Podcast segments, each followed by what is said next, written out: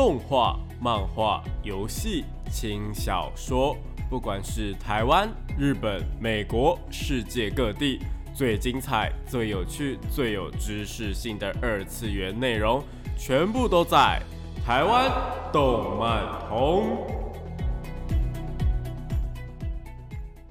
嗨，大家欢迎来到台湾动漫通二点零的节目现场，这里是复兴广播电台台北、台中、高雄 AM 五九四，台中 FM 一零七点八，我是你们主持人电波 B B。那今天呢，我们要聊聊什么话题呢？今天呢，同样会是一个动漫杂谈的部分。同时呢，因为最近啊，有非常非常多的发表会嘛，包括像是呃苹果的发表会啊，又或者是三星的发表会。不过呢，对于动漫迷啊，或者应该说是对于电玩游戏的粉丝来说呢，嗯，最近最大大的呢，当然就是这个礼拜所呃发表的那个任天堂的游戏发表会啦。那在任天堂的游戏发表会里面呢，有哪一些我们值得注意的游戏呢？也会在今天的内容跟大家一起来分享哦。好，那我们就废话不多说，马上进入到我们的节目内容吧。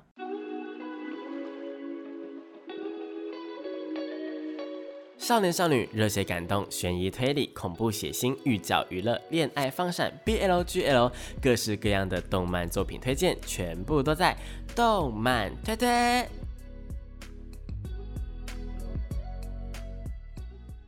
欢迎来到动漫推推的部分。这个单元呢，会跟大家推荐一些国内外优良的动漫作品，也有可能是游戏或是轻小说，都是有可能的哦。那今天呢，呃，我们首先呢，会先跟大家推荐一部我最近还蛮喜欢的韩国漫画，然后呢，后面呢就会跟大家介绍呢，在我在看完那个任天堂的游戏发表会之后呢，有哪一些游戏呢？我觉得是嗯非常值得期待，又或者是我自己个人看了之后还蛮有兴趣的，就。会一一再跟大家在这集的节目里面分享喽。那我们今天要推荐的韩国漫画呢，目前呢是在我们的卡卡欧呃 Webtoon 上面所连载的啊，就是台湾是这边代理的啦，叫做呢英雄大人满级回归。那这部作品啊，其实它是有一点点。呃，偏向于说是我比较喜欢的那一种作品啦，就是呃，可能他们之前过得不太好啊，或者是怎么样，然后就是有点复仇的意味在的那一种作品。不过呢，其实我比起复仇，我更喜欢的是那一种，呃，比方说，哎，主角被人小看，被人小瞧，然后呢，后面呢就突然变得很猛，然后回来这样子。那这一部《英雄大人满级回归》呢，其实就有点类似这样子的一个状况。那他主要呢，也不是说转身，也不是说怎么样，他就是在昏迷的过程当中，那呃去了一个东西叫做可能呃叫做灵魂回廊吧，我们先这样叫它。那这灵魂回廊呢，里面有非常非常非常多的人在里面，呃，他们这些人呢都是已经死掉的人。那已经死掉的人呢，在里面就是都是一些英雄级人物啊，比方说有什么大魔法师啊，呃，大圣女啊，然后什么呃，超级剑士啊，或是超级的那种呃打铁铺的匠人等等的，就是有非常非常多的那一种神级的人物呢，在这个回廊里面，然后我们的主角呢，就在这个回廊里面呢，度过了呃一千年的生活。但这个一千年的生活呢，不代表说是他在实际的呃世界的流逝的时间，就两个世界的流逝的时间是不一样的。那他在实际的世界里面醒过来的时候呢，其实只经过了六年而已。不过在这六年的期间呢，他其实就是呃从灵魂的世界回来之后呢，他的肉体其实并没有得到提升嘛，只是他的灵魂得到提升，但他还是依靠了他学到的那一些东西呢，呃。默默的帮自己，就是增强了自己的能力啊，然后透过灵魂啊，然后呃，把自己的能力变得更加强大，然后同时还做到了在他那个世界不可能做到的事情。就比方说，像是他可以同时拥有魔力啊，或者是神力啊，或者是那个灵力等等的。就这三种力量呢，在他们那个世界上来说呢，是不可能同时存在的。你要么就只能使用神力，要么就只能使用魔力等等，就是有一个这样子的规则在。但它就是同时呢，能够使用各式各样的力量，那就变成一个非常非常犯规的存在嘛。但我觉得这一步的重点并不在于说，诶，他去呃打人啊，或者是他去复仇等等的，好像很爽一样，并不是这样样子的。而是在于说呢，他是一个呃故事里面的王国的大王子，然后呢，因为他的王妃呢被，呃，应该说他妈妈被陷害了，然后呢死掉之后呢，他们就是在王宫里面的势力呢就变得比较薄弱。然后通常啊，就是这种剧情，大家也知道嘛，就第二个第二王妃呢就会上位嘛，然后就是会想说，哎，我要把大王子除掉啊，把大王子除掉，然后让我自己的儿子好上位，变成下一任的国王等等的，就这类型的剧情出现，所以。呃，我们的主角才会在一开始就就昏迷了六年的时间。那这六年的时间呢，就是让他变得很强嘛。他回来之后呢，首先当然就是要整顿呃这一整个腐败的王国，因为这个腐败王国，因为二王妃的上位嘛，然后呃国王又因为王妃的死掉，可能变得呃郁郁寡欢啊等等的，就他明明就。应他明明就应该要知道说，其实这个背后的原因，可能王妃死掉原因到底是什么？但这国王就是有点没用，就是没有去查这件事情。然后到最后呢，就变成说，呃，王妃整个掌权啊，然后就会分成这种这种东西，就会分成平民派啊、贵族派啊，或者是什么伯爵派等等的，有那一种各各个地方的角力啊，然后会去争夺这王国里面的势力嘛。那这王国的势力之外呢，还有国跟国境的势力，所以呢，我其实是蛮喜欢这类型的作品，就在于说它有很多的势力啊，或者是嗯权力斗争啊、勾心斗角等等的，这些呢是这一个漫画里面还蛮多的。然后呢，我就觉得还蛮好看的。但撇掉这一些比较复杂的呃可能权力斗争啊，其实它本身单纯上来讲，呃就非常好看，因为呢。嗯，主角他当然就是满级回归嘛，然后他可以去修炼很多种东西呀，然后呃，就算不是在他这个世界的一些技能或什么，他也能够透过别的方式呢，将它给重现出来。那途中呢，当然就会遇到蛮多的不同的人，呃，很厉害的人。那这些不同很厉害的人呢，比方说像有公主啊，别国的公主啊，或者是圣女啊，或者是其他地方的公主，对，都是公主，对，我不知道为什么，但这些公主呢，就是会。呃，有点类似，比方说被他救啊，或者是里面有一个蛮特别的，是他们有吸血鬼的存在。那这吸血鬼呢，其实是他们世界里面的一个蛮大的反派的。然后还有魔王啊等等的，就是整个是非常的 fantasy 的一个世界啦。那这奇幻的世界里面呢，我们主角他如何去发挥，就是一个还蛮大的看点。那。目前漫画的话呢，是已经连载到了七八十话的部分。那这七八十话呢，其实是已经是第一部的完结了。那这第一部的完结啊，其实我自己个人上来讲的话，就还觉得还蛮。还蛮快的，还蛮可惜的。可是大家也就知道说，诶，韩国的漫画它其实就是分一部一部、一季一季的嘛。那这一步一步、一季一季的呢，其实就是会让人家觉得说，诶，怎么就停在这里？但这类型的作品就是这样子，它可能就是版权或者是什么的，就是代理到现在这样子。那它当然还是会呃持续的更新啦。那这就是连载中。那连载中的话，大家就是慢慢等。那我们之前有提过说，这一种就是像卡卡欧啊，或者是那种呃 Line 的 Webtoon 的等等的这种漫画连载平台呀。他们呢，呃，虽然说是要收费的，但我们有一个好的方法呢，也就是呢，我们每天登录啊，又或者是怎么样去领取一些免费的券，或者是呃去完成呃他们的点击任务或者看看广告啊，也是可以免费看到漫画的。所以大家呢，如果不急的话呢，就是可以慢慢看呐。不过像我本人的话呢，我就是没有办法等，我就是一定要，呃，他出到哪里，我就一定要看到哪里，我就是没有办法克制自己，呃，想要看往下看说这个剧情到底在哪里的一个。呃，欲望在啦，所以呢，我当然就是一次就是给他买完，或者是借阅完这样子。就是不知道大家对于说，哎，漫画或是动画，呃，你们是比较喜欢说，哎，一次上架？就我们之前有提过嘛，一次上架还是跟连载呢？因为有时候跟连载啊，如果它是原创动画的话，我也有可能是一集一集跟，也有可能是等它全部上完之后呢，我再一次看完。毕竟我们如果要等这个呃下一集的上架。其实是会让我觉得蛮痛苦，也蛮煎熬的。毕竟你就卡在那里。如果今天，比方说，哎，他这个人就突然说，哎，被打趴在地上了，那是死是活，呃，下一集会怎么样，你都不知道，也没有任何的预告，也没有任何的伏笔的话，你就觉得说啊，怎么会这样？就比方说我赢之前那一集，就让我觉得说，到底，所以他到底死了吗？还是他到底怎么了？就让我觉得非常非常的紧张。那但是你要等一个。呃，等一个礼拜，又或者是他可能停载，或是停刊，那你是不是要等更久？就我还蛮常遇到说，我在跟连载的时候，哦，就就拿我们就是呃最常拿出来讨论的东西，影宅好了。影宅这个东西呢，就是呃老师就是每会固定说三个礼拜会停更一次，但是如果遇到说，比方说像是漫画连载啊，然后它有一个什么特大号、呃合并号或者是呃特别号等等的这种呃两集合并在一起或者怎么样的，那就会变成说，哎，要么就是一次更新很多内容，要么就是都不更新。那这个东西就会让我觉得，哦，很痛苦。毕竟我们真的很想知道下一集的剧情到底会怎么样。所以就是，嗯，有时候看漫画是看连载啊，其实有好有坏啊。所以，嗯，我这边是需要帮一次上架稍微，或是平台独占稍微平反一下的。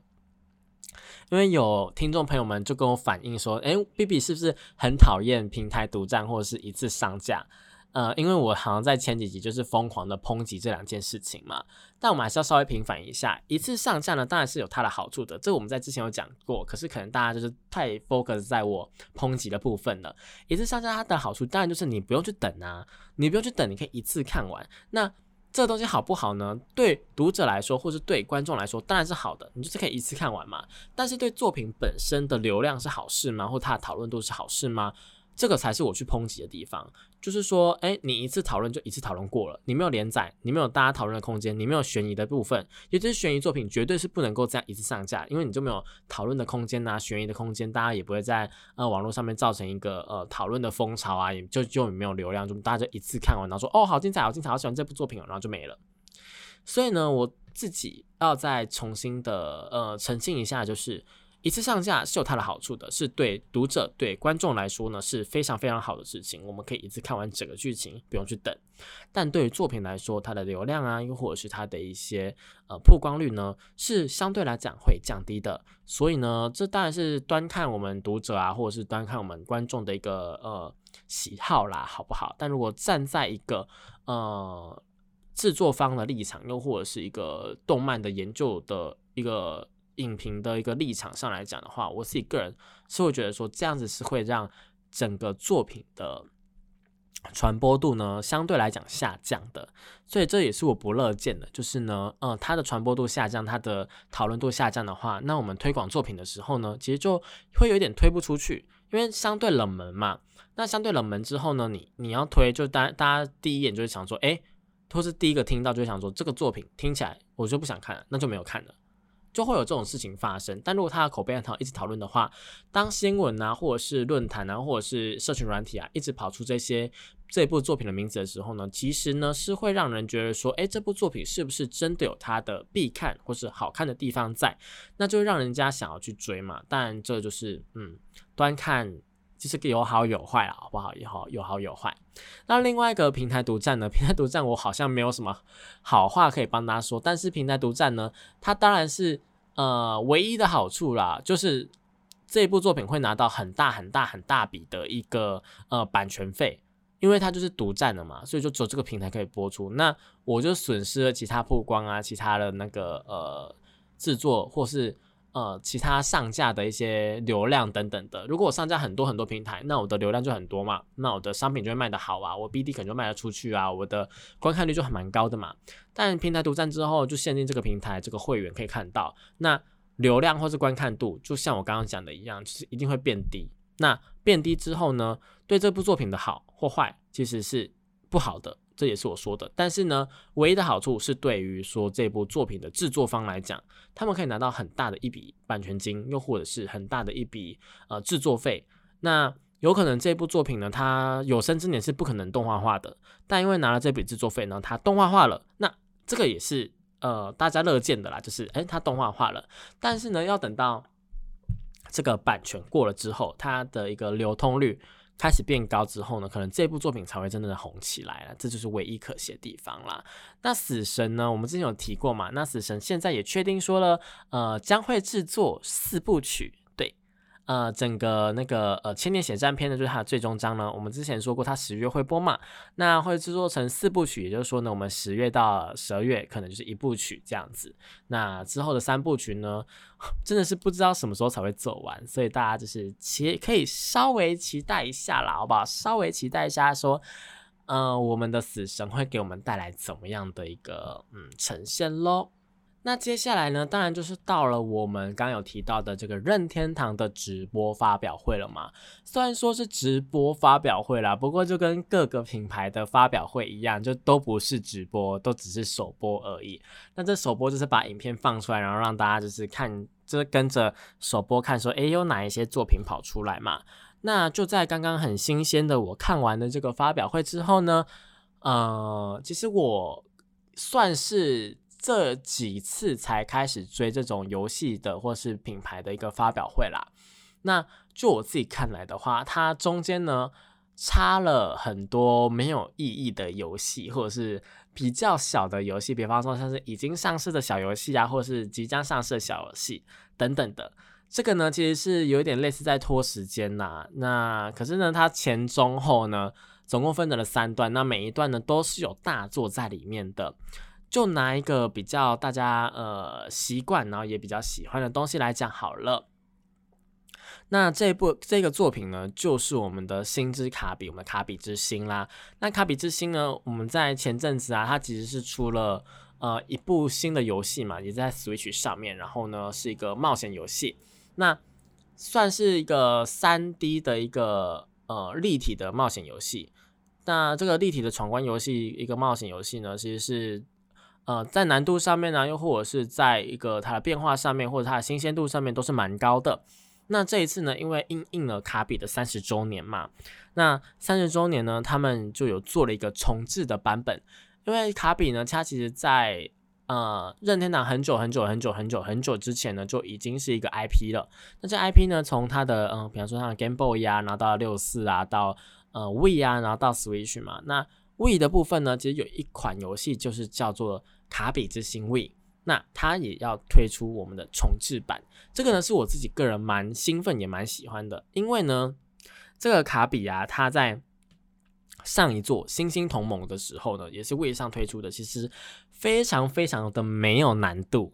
它的没有难度是真的没有难度，就是你二批叫出来之后，你们就随便打，然后也不会死掉。然后不管敌人丢什么攻击，你们就是一直站在王的面前，一直敲，一直敲，一直敲，就可以打过了。就是完全没有难度的一款卡比的游戏。但是大家要知道哦，在 GB 啊，或者在 GBA 啊，甚至 w 上面的卡比。超级难，我不是说，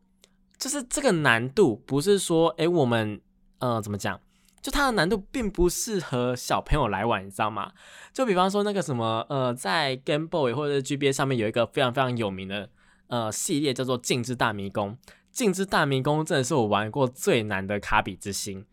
它的它就是它的设定就是，哎，卡比它在很多的世界里面，在镜中的世界，就是它它。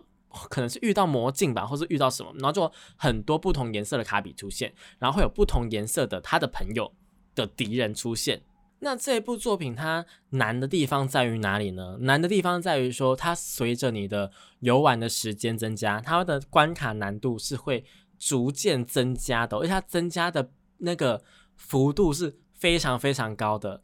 你们懂那种？嗯，我要跳上去一个东西，我要重复跳好几次的那种痛苦嘛？大家在二 D 的冒险游戏肯定是有那一种地形啊，或者怎么样的，然后你要往上跳或往下跳，或者要做一些关卡等等的嘛。这个东西就是一个噩梦，你知道吗？你就是掉下来之后，要么你死掉，要么就要重走。它其实是一个，嗯，我觉得任何的横向卷轴游戏都是。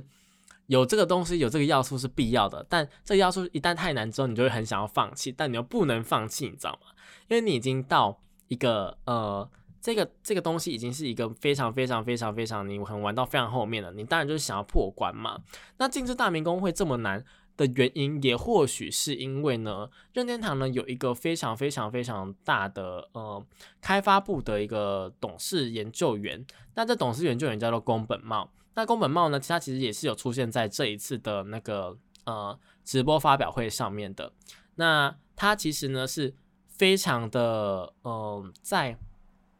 呃平台游戏或者是在横向卷轴游戏呢非常的厉害的一个人，因为很多人就评论他说是他发明的平台游戏，也是他发明的横向卷轴游戏，然后。甚至是微软的一些人呢，他们来说他是游戏设计师的老师，包括像是大金刚啊、马里欧啊、萨达、银河战士等等的，这个都是从这个宫本茂先生的作品应该说就是全部都是他有参与制作的。他是真的在呃做游戏，他真的喜欢游戏的一个人呐。那所有的系列呢，他都是主导开发的，他也被称为是马里奥之父啦。不过呢，呃，我觉得他就是因为他可能这这是他最后一次，那个时候他最后一次去参与卡比的一个游戏，所以呢，把它设计的很有他自己的想法，因为他其实不强调。应该说，他不在乎你的游戏呈现怎么样，他比较在乎的是要如何让玩家感到惊喜，要如何让玩家在游玩的过程中感到愉快或是快乐的部分。所以呢，我觉得，呃，宫本茂这个游戏制作人员呢是非常非常非常厉害的。那在刚刚的游戏发表会里面呢，其实也有看到说他在皮克敏。皮克敏这个系列呢，是他所主导的，也是他是一个总制作人。那他这个东西是他近几年来比较 focus 的一个呃系列，那也是要推出皮克敏四了。那如果喜欢皮克敏的，呃，玩家们又或者是皮克敏的粉丝们的话呢，不管你是玩手游版啊，还是位版啊，还是等等的，皮克敏真的是一个蛮有趣的小游戏啊。虽然说我每次都被它的谜题，或者是每次都被它到底要怎么闯关，然后一定要去看攻略，感到非常非常的烦。但是皮克敏终究还是一个非常非常可爱的游戏啦。那如果喜欢宫本茂呃这个呃董事级的研游戏研究员的话呢，就千万不要错过。呃，在明年呢会发售的这个皮克明斯喽。好，那讲到这边的话，我们先暂时休息一下，听一首好听的歌曲吧。欢迎回到台湾动漫通二点零的节目现场，这里是复兴广播电台台北、台中、高雄 AM 五九四，台中 FM 一零七点八，我是你们主持人电波 B B。那刚刚我们其实星之卡比呢是讲到一半嘛，我们只讲到说，哎，它的一个 GBA 有一个系列叫做《静之大明宫》，是非常非常困难的，算是我童年的一个噩梦啦，好不好？但是呢，在他不参与之后呢，在 We 的版本上，又或者是在呃 We 的版本还是很难哦。但在呃 Switch 上面呢，其实难度变得非常的低。那这难度变得非常非常低，就是在星星同盟上面嘛。但最新作呢，其实是还好，就是可以变成车的那个卡比呢，它难度还是有的，而且它难度是可以调的，所以我觉得这个就 OK 没问题。但星之卡比啊，在 We 上面呢。呃，它这个就是这个 We 版的星之卡比呢，其实是一个非常非常嗯好玩的游戏，就是它就它的名字就就就叫做星之卡比 We，那是有一艘太空船或是宇宙船，就掉到了卡比他们的一个呃星球上或是国度上面，然后呢，卡比为了要帮助他呢，然后就是跟他的朋好朋友们，包括像是那个剑士或是那个呃咚咚咚，就那个企鹅，还有那个瓦豆鲁迪，他们就是。大家都可以去操控他们，然后你要选哪一个角色都没有问题。当然，主角，嗯，你主要游玩的角色一定要是卡比，但其他人呢，你可以，呃，总共四批都可以自由选择你要的角色。这，嗯，这一点呢，虽然说在以前游戏也是有，但是呢，呃，应该说在 w 上面或在 Switch 上面都有。可是，这东西其实是一个非常非常考验你的一个平衡的。因为比方说，如果你今天用了呃这个剑士的角色，然后呢你就一直发剑气、剑气、剑气、剑气，然后呢你死掉之后，然后就回来，死掉就回来，死掉就回来。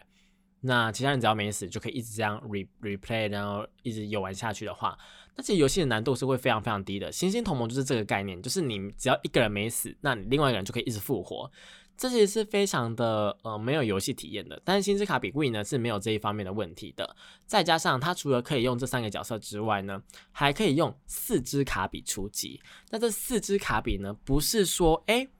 每个人都只能玩自己的，又或是每个人就是他变身是一样的，然后其他人是没有能力的等等，不是这样子哦，是每个人都可以变成是不同的能力。等于说你可以四个人同时在一个荧幕上面游玩，然后呢四个人都是不同的能力。这个东西其实是蛮我自己个人蛮喜欢的，就大家都有同乐的感觉。虽然说啦，因为这个是横向卷轴的，而不是说像是呃在 Switch 上面的另外两个游戏，它是比较偏向于是三 D 的，所以它的那个呃游玩的画面呢，就是一个横向卷轴嘛。那横向卷轴就是它画面就是会一直动啊，然后就可能会很挤，那很挤，然后它又不会拉大，因为这是卷轴游戏就是这样子。所以画面可能会非常非常混乱，但这个混乱会影响你的游戏体验吗？其实是不会的，因为关卡的难度还是有的。这星之卡比 We 的系列呢，其实我是有在 We 上面玩过初代的。那这 We 的版本呢，其实是也是蛮好玩的，难度这方面呢也是有的。那闯关方面呢也是蛮好玩的，就是比较回归传统啦。所以如果你比较喜欢传统的星之卡比的话，这个横向卷轴的话呢，这次星之卡比的重置版呢是非常非常推荐大家去买来玩的，而且呢。它这个不只是重置而已，它还有新增东西，就它有新的能力。它所新增的能力呢，这一次好像是加农炮吧，就它这次有新呃的一个宣传影片，上面有个加农炮，你就吃到加农炮之后呢，卡比就可以进行一个超远距离的攻击，它就变成说是一个加农炮手，然后他身上就会背着两个很像水箭龟的东西，这样 biu biu biu biu biu 的，其实是蛮有诚意的一个变身呐，好不好？那这边也顺便跟大家讲一下，说，诶，最近啊，我买了一个卡比的小游戏，就在 Switch 上面呢。它是一个有点类似卡比的糖豆人，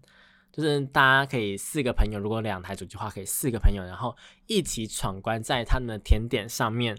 呃，去进行游玩，然后看谁抢到的草莓啊，或者谁抢到蓝莓啊等等的，谁抢到食材呢比较多，然后谁是大胃王啊，然后。呃，谁就可以获得这个王冠呐，等等的，然后可以有非常非常多的收集要素，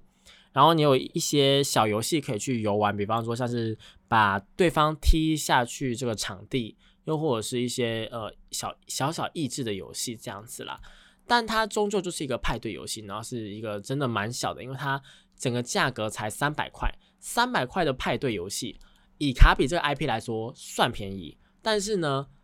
呃，我不推荐大家去游玩，其实就是不推荐大家去购买啦。但你要玩的话，OK，就可能玩朋友的 OK。但是我不推荐大家去购买的原因是，它这游戏的收集要素太多了，而且它是没有办法，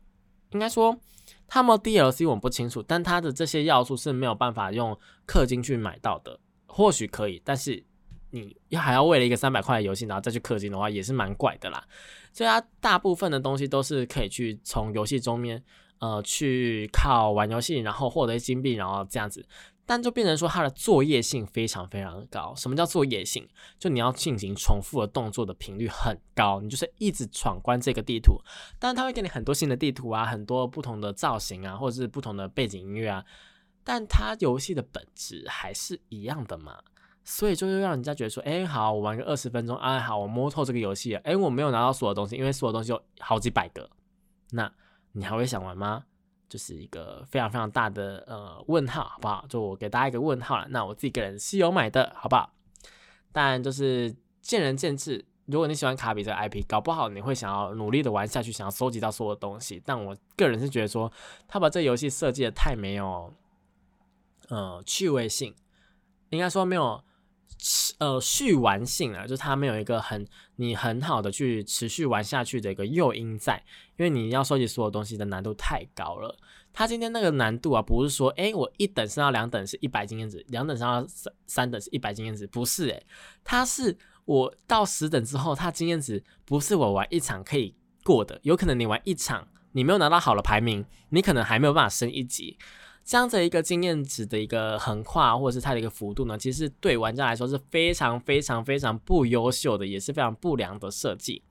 所以我不推荐大家去买那一款游戏。但，嗯，就。嗯，就看大家喽。那题外话是另外一款游戏啊，也是被诟病的蛮深的，那就是来自深渊的 Switch 的游戏。当然，这次这不是这次的发表会，只是我想要分享一下。我的朋友呢，他是在发售的第一天呢，就直接去买来玩了。那买来玩后，他还有开直播干嘛的？然后后续呢，也看了非常多的呃人呢去做一个直播，然后去看说，哎，这款游戏到底好不好玩？那呃，我既然会用这样子的方式介绍它出场，大家应该也知道说这款游戏的下场是怎么样了。那我必须要说，有一点它还原的非常好，就是让玩家胃痛的程度非常非常的高。因为呢，大家也知道说，来自深渊呢，它这个世界观就是它在阿比斯里面，它在深渊里面，它有一个上升的高度限制嘛。你上去之后呢？你从低处往上走，你可能就会受到诅咒。不同程度的诅咒，不同的上升高度呢，你就会受到不同程度的一个损害。呃，从晕眩啊，到你气孔流血啊，到你意识不清啊，丧失记忆啊，或是模糊不清啊，然后甚至死亡、器官衰竭等等的，都是有可能的。那这东西本身上来讲，游戏一定要还原的嘛？那游戏还原会造成什么事情呢？就变成说你的一个地图的设计要好啊，你地图的设计不可能。一直让你重复的来回走那些东西吧，那你就是一定会死啊，你懂吗？你你不可以说，哎，这个东西，哎，我们这一点要收集在在在这里收集，那下一点在这里收集，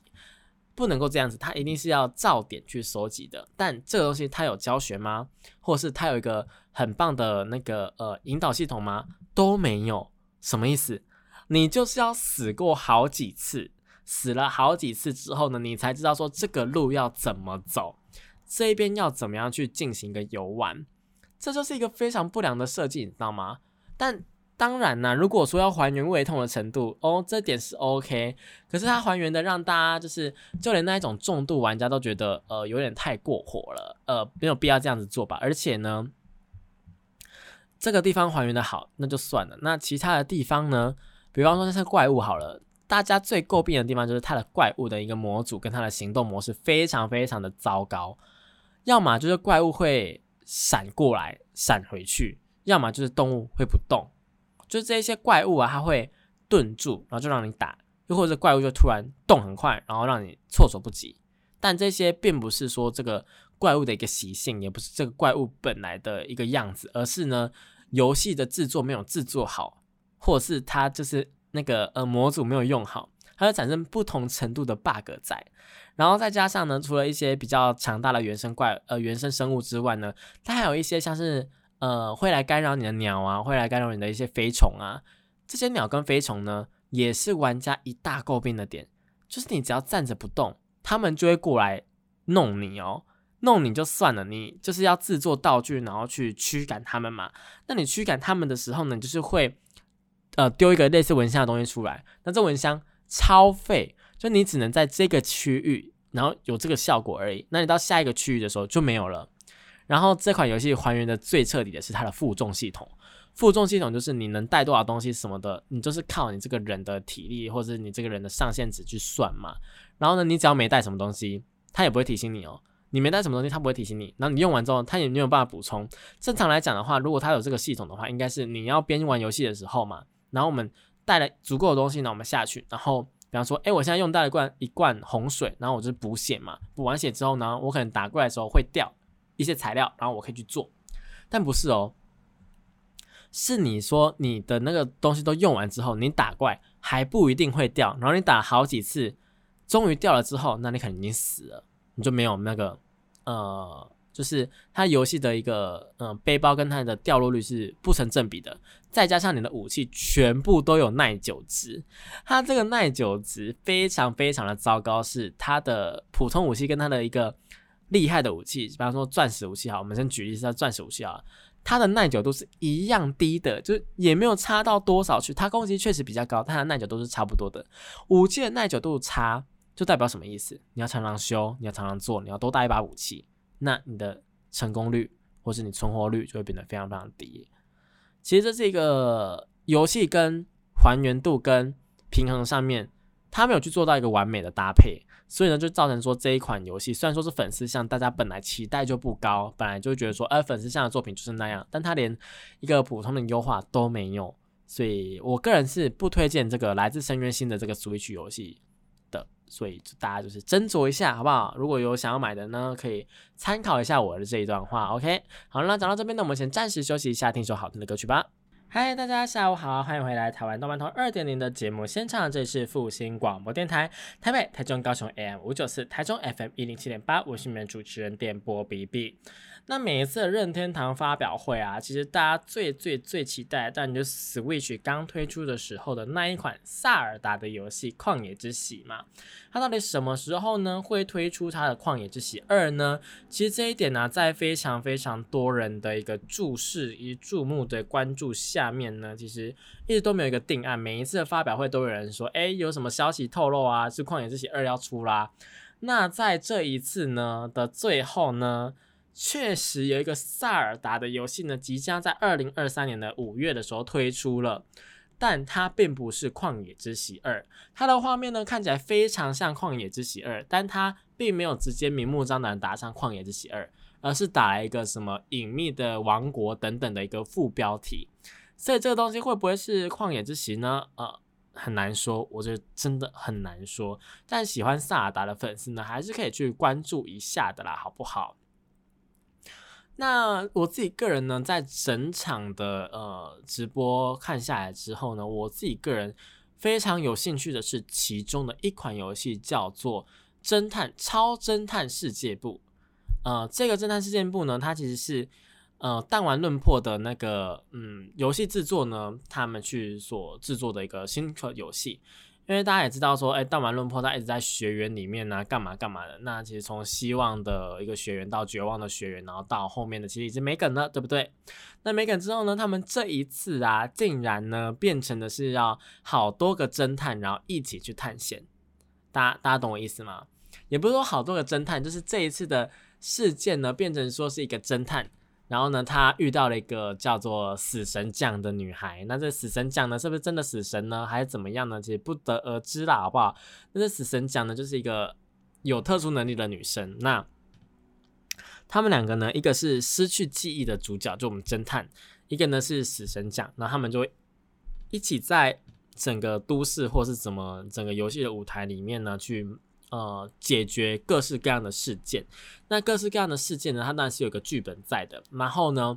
这个呃这一系列大家也知道说最有名的就是它的一个嗯去论破的一个系统嘛。那这论破系统呢，在这一次呢，因为是侦探推理，所以它就变成了说他们制作了一个叫做魔迷宫的东西。那这个迷宫呢，可以呢就让整个谜题给实体化。就比方说，我现在要解一。道数学的题目，那这道数学题目呢，需要哪些公式呢？比方说像是呃二 x 加二 y 等于四这样子的一个公式存在。那这样的一个公式呢，它可能在呃这个迷宫里面，你们就需要去打坏人呐，又或者是呃透过做一些云霄飞车或者是干嘛，然后去做选择。它可能有三个选择。那比方说，它给你第一个选择是 x 是一，x 二，x 是三等等的这样子的一个呃隧道给你去做选择。然后到后面呢，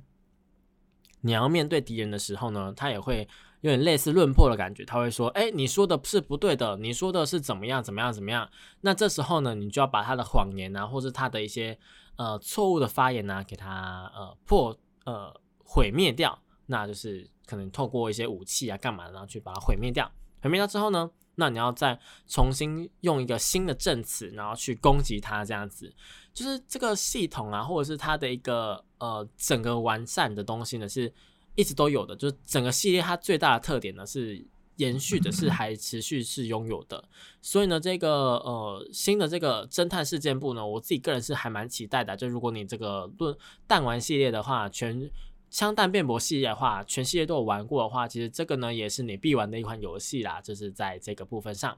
那除此之外呢，还有什么有趣的小游戏呢？我自己个人是觉得说这一次啊，有非常多怀比较怀旧的东西啦，像是呃牧场木语，他们即将要推出新的叫做呃 Wonderful Life，就是美好的生活，牧场木语美好生活。那牧场物语美好生活的话呢，这一次比较特别的是，它新增的一个特点就是呢，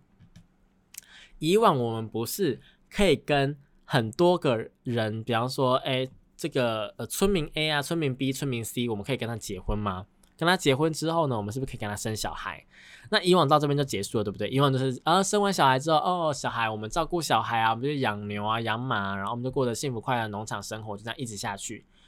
但是这一次。他们的年纪，主角的年纪跟小孩的年纪，跟你身边的人的年纪是会增长的。大家听懂我的意思吗？就是你的主角会变老，这是一个非常非常非常大的呃进步诶，因为这等于说你的小孩也会长大。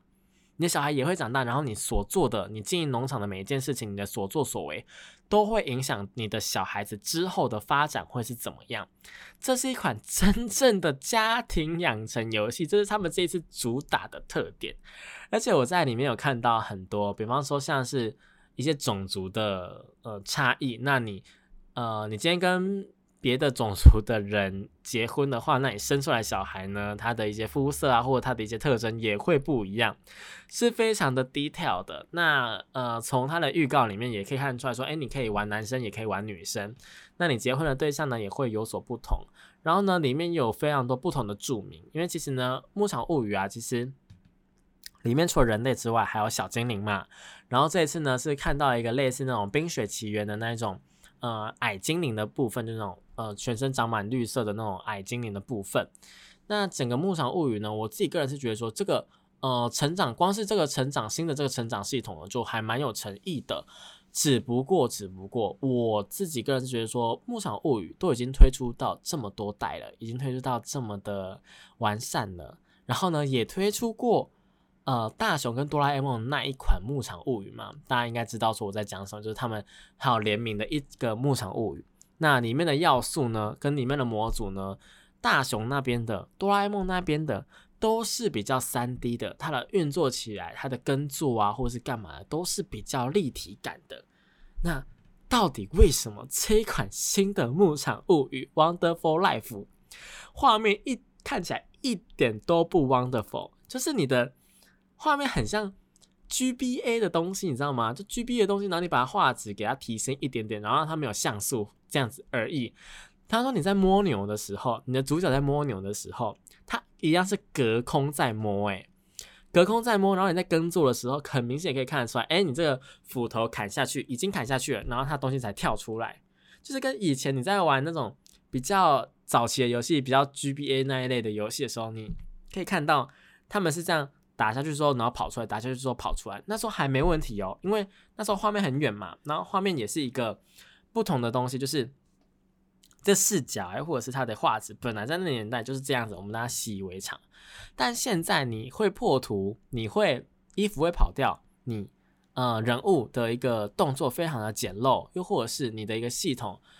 根本就是有点类似以前的东西，直接拿起来有点照翻的这种感觉呢。我自己是觉得说。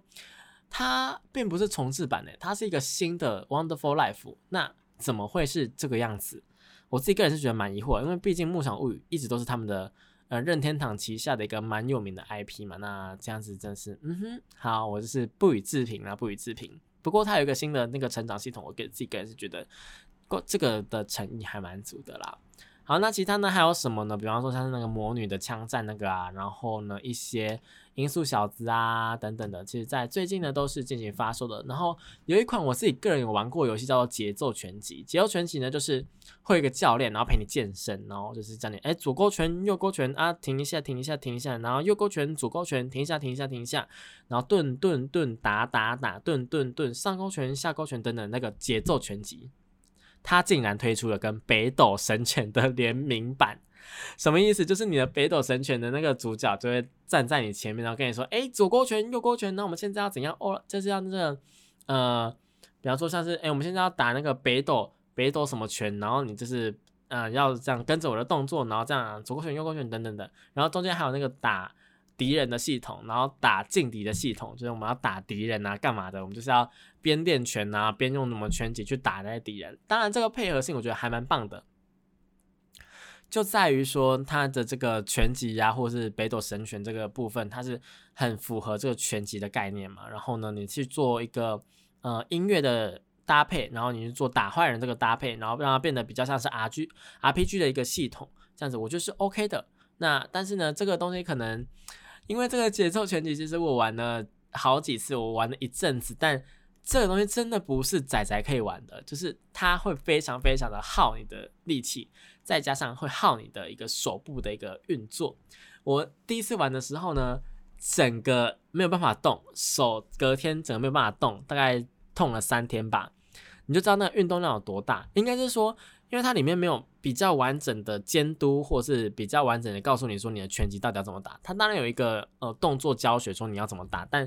你的动作啊，你的实力怎么样的，其实拳击这东西真的不太适合在家自己做，因为很容易受伤。像我的手就受伤了好几次，所以这个节奏拳击就是配合北斗神拳的，建议大家真的是。好不好？就是慢慢打哦，慢慢来哦，不要急，不然你真的是会受伤，好不好？这节奏全集的部分。好了，讲到这边呢，今天的节目也差不多到这边完结了。那如果有任何问题的话，欢迎到我的脸书粉丝团或是我的 IG 去跟我联络哦。那我是 B B，我们下礼拜同一时间呢，一样也是在台湾动漫通的空中二点零的空中相会喽。那我们复兴广播电台下次见，拜拜。